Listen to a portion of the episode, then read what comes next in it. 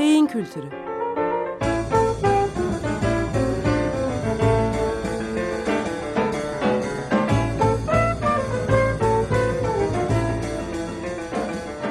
Tarihten, sanattan ve edebiyattan örneklerle beyin.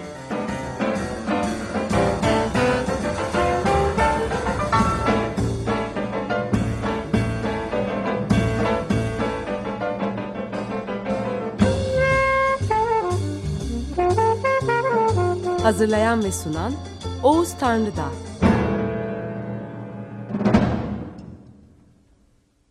Merhabalar efendim. Beyin Kültürü programına hoş geldiniz. Bugün 25 Ocak 2016 Pazartesi. Ben Oğuz Tanrıdağ. Bugünkü programımda ünlü Fransız edebiyatçı Marcel Proust'un eee nöro edebiyat bağlamında bizimle ilgili yaptığı çağrışımları ve bazı ilginç düşüncelerinin nörobilim dünyasında tez konusu haline gelmesi ve sonuçlarının onu doğrulaması açısından eee, ilginç bir dosya olarak sunmaya karar verdim. Marcel Proust'un Marcel Proust'un eee, Kayıp Zaman izinde romanının başlığı aslında birebir bir çeviridir. Hiçbir ek katkı yoktur. Proust eserlerinde zamanın durduğu saklı yeri arıyordu. Şimdiki zamanın en derinlerindeki onulmaz kusur konusunda saplantılı olan Proust, saatlerin su gibi akıp gittiğini ve onu da beraberinde sürüklediğini hissediyordu. Her şey akıp gidiyordu. Prost, otuzunu devirmiş, sağlıksız bir insan olarak bu zamana kadar hayatında emane, emaneler biriktirmek ve annesine kendisini acındırdığı mektuplar yollamak dışında pek bir şey yapmamıştı. Henüz ölmeye hazır değildi. Bu satırları Prost bir sinir bilimciydi isimli popüler bilim kitabından okuyorum. Yazarı Yonah Lehrer. Boğaziçi Üniversitesi yayınlarından 2009 yılında yayınlanmış. Kitap nöro ve edebiyat e, kavramlarının arasındaki köprüleri inceliyor farklı dosyalar şeklinde ve bu farklı dosyaların içinde şöyle söyleyeyim farklı dosyaların içinde Amerikalı ünlü şair Walt Whitman, George Eliot, e, ünlü mutfak şefi ve bazı tatların kaşifi Auguste Escoffier, Paul Cézanne, Igor Stravinsky, Gertrude Stein, Virginia Woolf gibi dosyalar var. Bu dosyalardan bir tanesi de Marcel Proust'un Belleğin Yöntemi isimli dosyası. Kaynağımızı da bu şekilde belli ettikten sonra bilgileri aktarmaya devam ediyorum. Böylece ölümsüzlüğün tadına bakmak isteyen Proust, romancı olmuştu. Gerçek bir yaşamdan mahrum olan Proust, astımı yüzünden çünkü odasından çıkamıyordu, sahip olduğu tek şeyden, yani belleğinden yararlanarak kendi sanatını yaratmıştı. Nostalji onun me- merhemi olmuştu. Zira yaşamımız bedevidir. Ama belleğimiz yerleşiktir. Zira yaşamımız göçebedir. Ama belleğimiz yerleşiktir. Prost ne zaman bir anıya dalıp kendini kaybetse, zamanın izini de kaybettiğini, Saatin tik taklarının zihnindeki yankılı mırıltıların altında boğulduğunu biliyordu. Prost sonsuza dek orada kendi belleğinle, anılarıyla iç içe yaşayacaktı. Onun geçmişi bir şahesere dönüşecekti. Bu vahiyle cesaret bulan Prost, yazmaya başlamış ve yazmış da yazmıştı. Yazı taslaklarının arasında kaybolur, yeryüzüne ancak hatırlamak için yardıma ihtiyaç duyduğunda geri dönerdi. Prost, hafızaya olan inancını bütünsel bir tetkik haline dönüştürmek için sezgilerini, kendisine ve sanatına olan kölece bağlılığını kullanmıştı. Paris'teki çalışma odasının boğucu sessizliğinde Prost, duygusal beynini öyle dikkatli bir şekilde dinliyordu ki sonunda nasıl işlediğini keşfetmişti. Prost ne tür bir doğru keşfetmişti?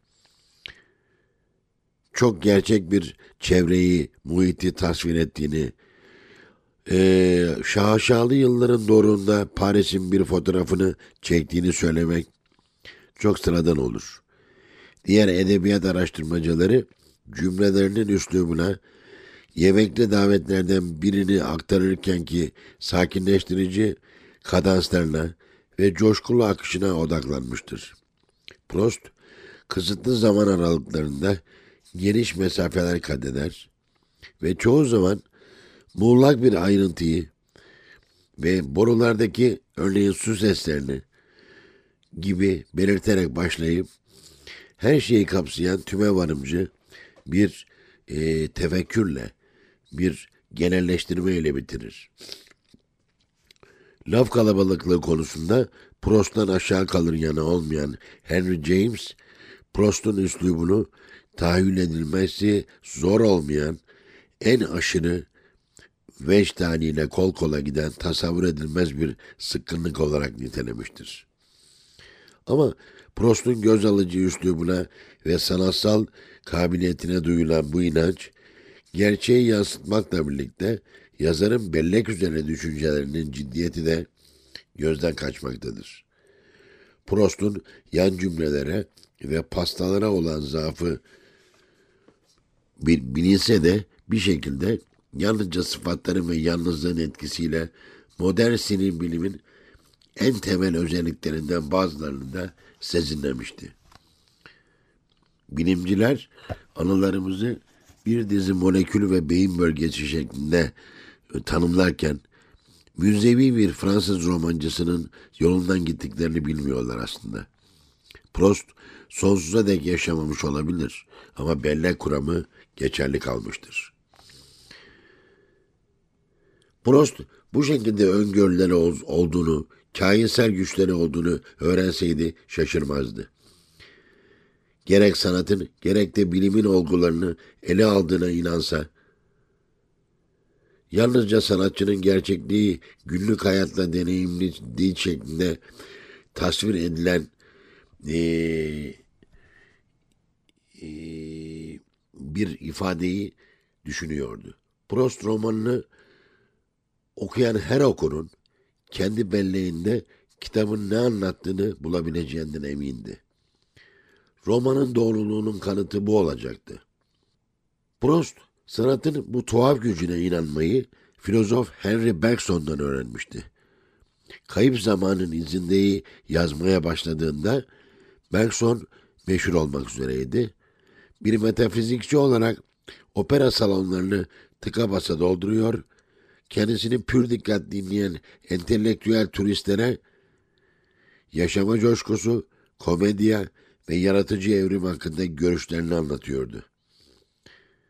Bergson'un felsefesinin özünü mekanik evrim anlayışı ve evren anlayışına şiddetle karşı direnmek oluşturuyordu. Bergson'un felsefesini iç, içselleştiren ilk sanatçılarından birisi aslında Prost olmuştu. Evet. Gerçekten Prost onun felsefesini bütünlüğüyle sindirdiğinden nesnelere düşüncelerden daha çok önem veren 19. yüzyıl romanının her şeyi tersinden gördüğü sonucuna varmıştı. Şeyleri tasvir etmekle, onların çizgilerinin ve yüzeydeki görünüşlerinin soyut bir özetini sunmakla yetinen edebiyat türü, kendisine gerçekçi adını verse de, gerçeklikten en uzak türdür diye yazıyordu.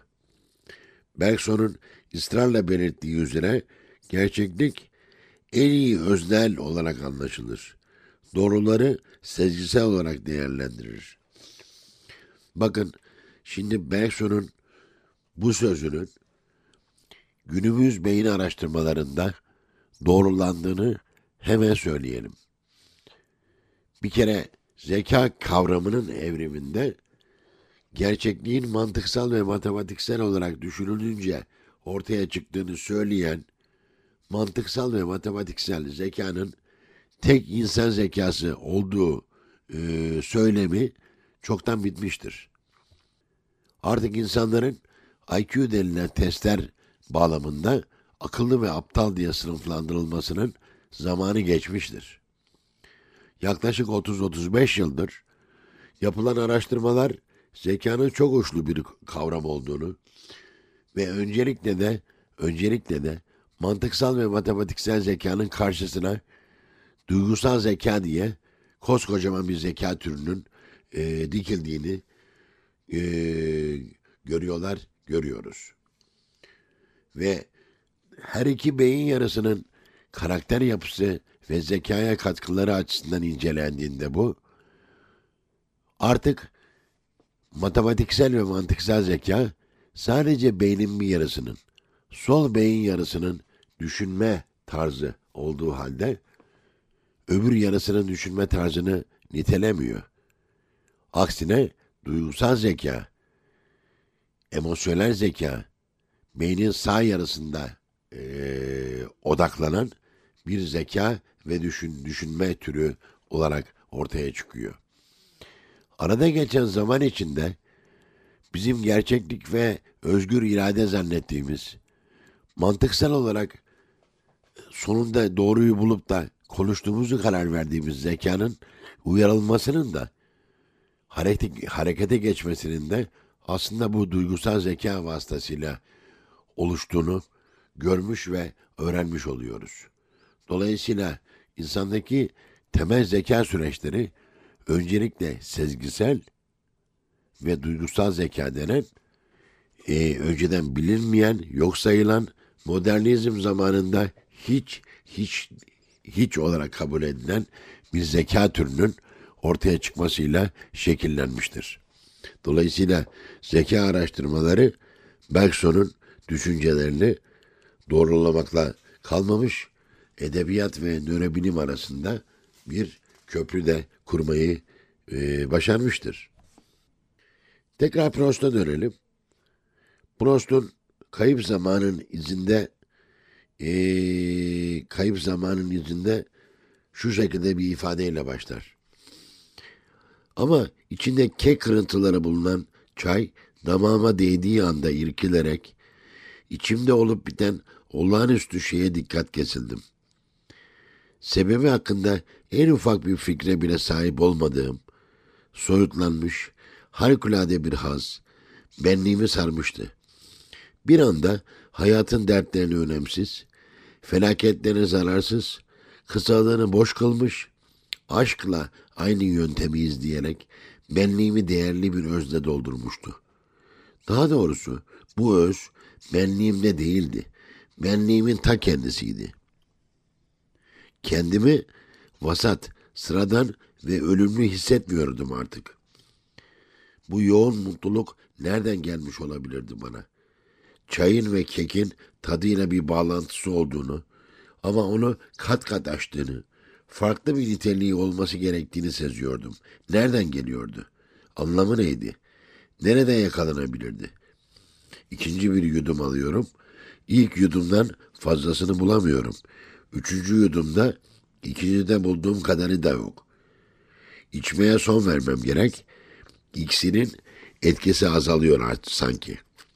Aradığım gerçeğin onda değil, bende olduğu belli. Benim algılarımda olduğu belli. Bu göz kamaştırıcı paragraf Prost'un sanatının özünü bir fincandaki çayın buharı gibi ağır ağır yüzünü gösteren doğruyu yakalamaktadır. Öte yandan Prost'un epifanisinin tetikleyicisi kek de olsa pasajın konusu kek değildir. Kek Prost'un en gözde konusunu yani kendisini irdelemesi için yalnızca uygun bir mazerettir. Prost bu kainsel şeker, un ve tereyağı parçalarından ne öğrenmişti? Aslında beynimizin yapısı üzerine pek çok şey sezinlemişti. Kekle ilgili meşhur satırların yazıldığı yıl olan 1911'de kafasının içindeki duyguları duyuları nasıl birleştiği konusundaki e, fizyoloji konusunda en ufak bir fikri bile yoktu. Prost'un büyük içgörülerinden birisi de koku ve tat duyularımızın, anılarımızın, belleğimizin eşsiz bir yükünü taşıdığı yönündeydi. Ne var ki uzak bir geçmişten geriye hiçbir şey kalmadığında, insanlar öldükten, nesneler yok olduktan sonra bir tek onlardan daha kırılgan ama daha uzun ömürlü, daha maddeden yoksun, daha sürekli, daha sadık olan koku ve tat, daha çok uzun bir süre, ruhlar gibi diğer her şeyin yıkıntısını üzerinde, üzerinde hatırlamaya, beklemeye, ummaya ve neredeyse elle tutulamayan damlacıkların üstünde bükülmeden anının devasa yapısını taşımaya devam ederler. Nörobilim bugün Prost'un haklı olduğunu biliyor. Brown Tıp Fakültesinden e, psikolog Rachel Hers, Prostçu hipotezi sınamak gibi kıvrak ve zeka ürünü bir başlığı olan bilimsel yazısında koku ve tat duyularımızın fevkalade duygusal olduğunu gösterir. Bunun nedeni koku ve tat duyularının hipokampus denen bellek ve yeni yeni şeyleri öğrenme merkeziyle çok yakından ilişkili olmasıdır. Dolayısıyla bu duyu kanallarının, bu duyu organlarının hipokampusa yakınlığı onların bıraktığı izlerin sinilmezliğini yaratmaktadır. Evet, diğer tüm duyularımız görme, dokunma, işitme öncelikle başka bir yerden dolaşarak talamus denilen bir merkezden bir istasyondan dolaşarak hipokampusa gelirler. Ama tat ve koku direkt olarak sinirsel anlamda hipokampusa bağlı bağlıdırlar. Prost bu anatomiyi sezgileri yoluyla görmüştü. Kekin tadını ve çayın kokusunu kendi çocukluğunu aktarmak için kullanmıştı. Keke sadece bakmakla hiçbir şey geri gelmiyordu. Prost çocukluk anılarını belirsizleştirmek olduğu için görme duyusunu da suçlayacak kadar ileri gider. Belki de o zamandan beri pastane raflarında sık sık maddenler görüp yemediğimden, görüntüsü Combray günlerinden ayrılıp daha yakın geçmişteki günlere bağlanmıştı diye yazar. Edebiyat adına konuşacak olursak, neyse ki Prost keki ağzına atmayı tercih etmişti. Elbette Prost bir kez geçmişini hatırlamaya başlayınca kekin tadına olan ilgisini tümüyle kaybetmişti. Onun yerine kek hakkında neler hissettiğine, kendisi açısından kekin ne anlam ifade ettiğine saplantılı bir ilgi duymaya başlamıştı. Bu parçacıklar ona geçmişi hakkında başka şey neler hatırlatacaktı? Ağızdaki bu büyülü un ve tereyağı karışımından başka hangi anılar ortaya çıkabilirdi? Bu Prostçu anlayışta kek doğrusu felsefeye layıktır. Çünkü zihinde her şey birbirine bağlantılıdır. Dolayısıyla bir kek kolaylıkla bir duaya, bir vah, vah, vahiye dönüşebilir. Prost'un devamında görülen zihinsel çağrışımlarından bazıları Örneğin kekin tadı ve kombra yanısı mantıklı da olsa bazıları da tuhaf derecede tesadüfi görünmektedir. Kek neden Japonların suyla dolu porselen bir kaseyi silik kağıt parçalarıyla doldurarak eğlendikleri oyunu da akla getirmektedir.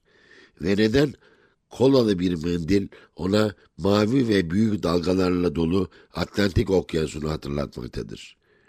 Prost, beyninin tarihini dürüstçe aktaran bir tarihçi olarak tam da bu tür ta, e, tuhaf çağrışımları açıklayamadığı için onlara sarılmıştı. Kişiliğin temelinde kendine özgü bir özellik, tamamen özgün, özgünlük yattığını anlamıştı.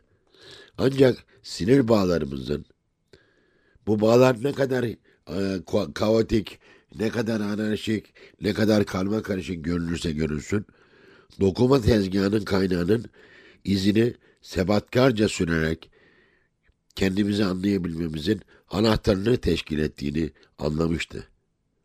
Prost bu bilgeliği için bu bilgeliği herkesin kolaylıkla e, sahip olduğu, denediği sıradan bir ikindi çayından çıkartmıştı. Değerli dostlar, e, nöro edebiyat çağrışımlarına önümüzdeki haftada devam etmeyi düşünüyorum. İyi bir hafta diliyorum. Beyin Kültürü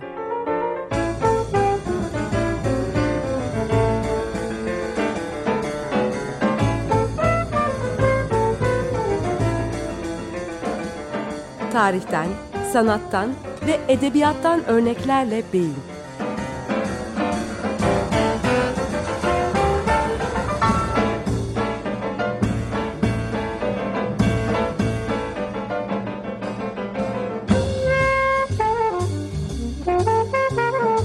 Hazırlayan ve sunan Oğuz Tanrıdağ.